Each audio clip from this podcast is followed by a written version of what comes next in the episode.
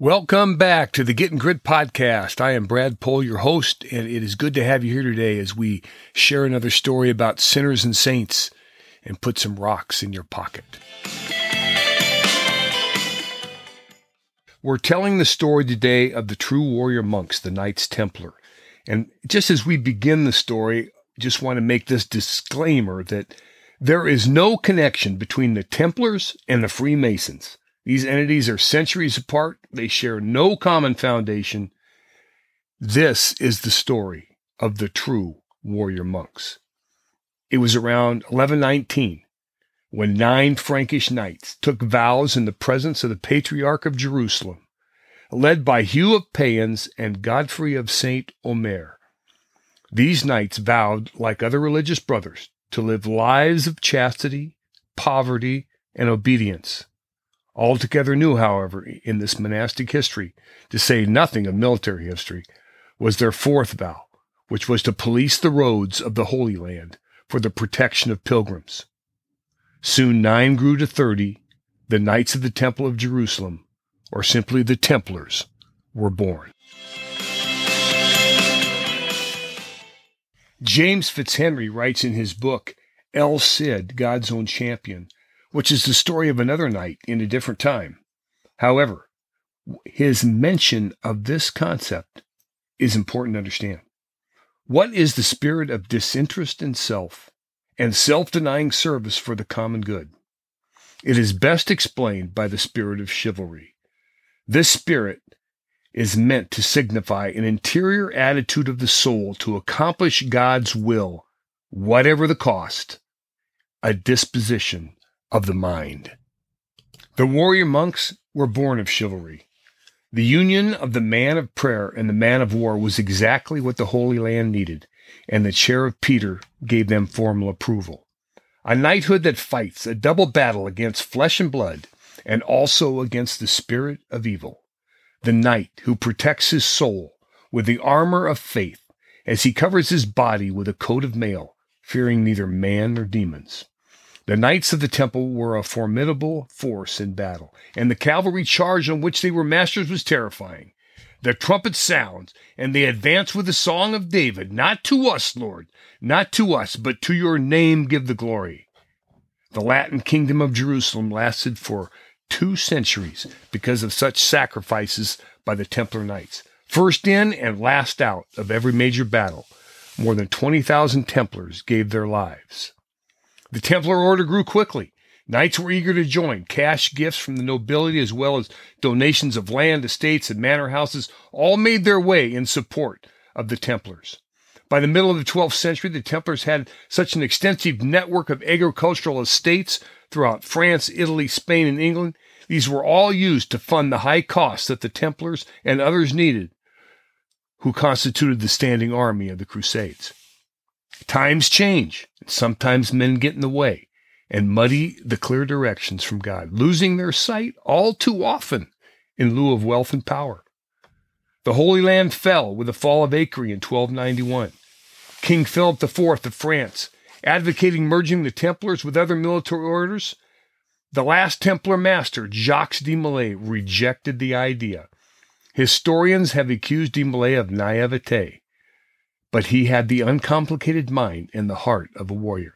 De Molay never gave up hope that his knights would once again take the trumpet's charge of a major crusade. It was the Templars' great wealth, though, on which the French king's imaginations were focused. The old master de Molay made his way to see the Pope. Pope Clement V, had, who had moved the papal chair to Avignon, France, from Rome. It was a dark time. Too much French political interest upon the church. A compromiser and a vacillator, Pope Clement could not have much inspired the old warrior when he came to see him. Then came the appalling charges that set in motion the final passion of the Templars. Now, the Pope would later absolve the Templars and restore them as men, but it was too late at this moment. It was all King Philip needed. The arrests were made and the unthinkable charges levied. After 11 days of French torture in a Paris dungeon, de Molay confessed. He instructed his brethren to confess, just as he had done. One of them said, that under torture he had been prepared to confess to killing God himself.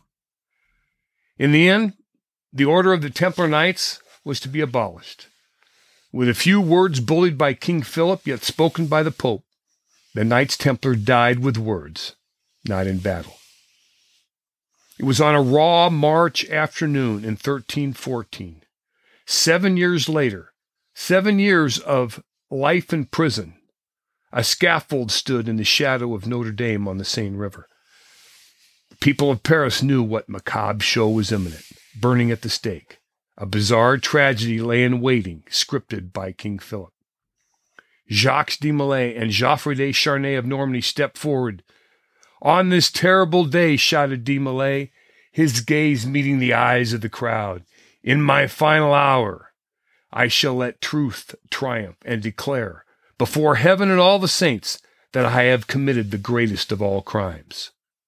The crowd pressed in. My crime is this that I confessed to malicious charges against an order that is innocent so that I could escape further torture. I shall not confirm a first lie with a second. I renounce life willingly.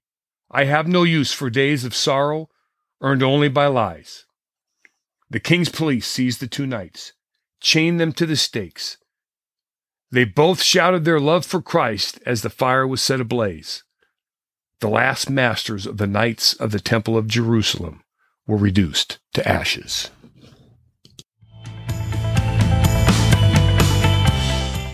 It is a spirit that shows a disinterest in personal wants, merging with a disposition towards self denying service, that one begins their journey towards chivalry. Though the Templar's end was not the most fitting, one might expect a more glorious final scene something that brings a person to their feet. But then we would just be thinking about the man and not the spirit. I renounce life willingly, for I have no use for days of sorrow, earned only by lies. Yes. We could say that the journey from the time of Hugh of Payens, the first Templar, to Jacques de Molay, the period of the last, the life of the Knights Templar, lived, and at the end died with a spirit of chivalry. Yes, they died fine. The question is, can we? Ain't it so? I hope you will come and see us at www.gritquest.com. I hope you'll consider making a donation to this ministry and help us keep this podcast and and the work that we're doing alive. We thank you very much for that consideration. Also, take a look at our quests. Get involved. We'd love to have you out for one of the great adventures that we do. Blessings to you.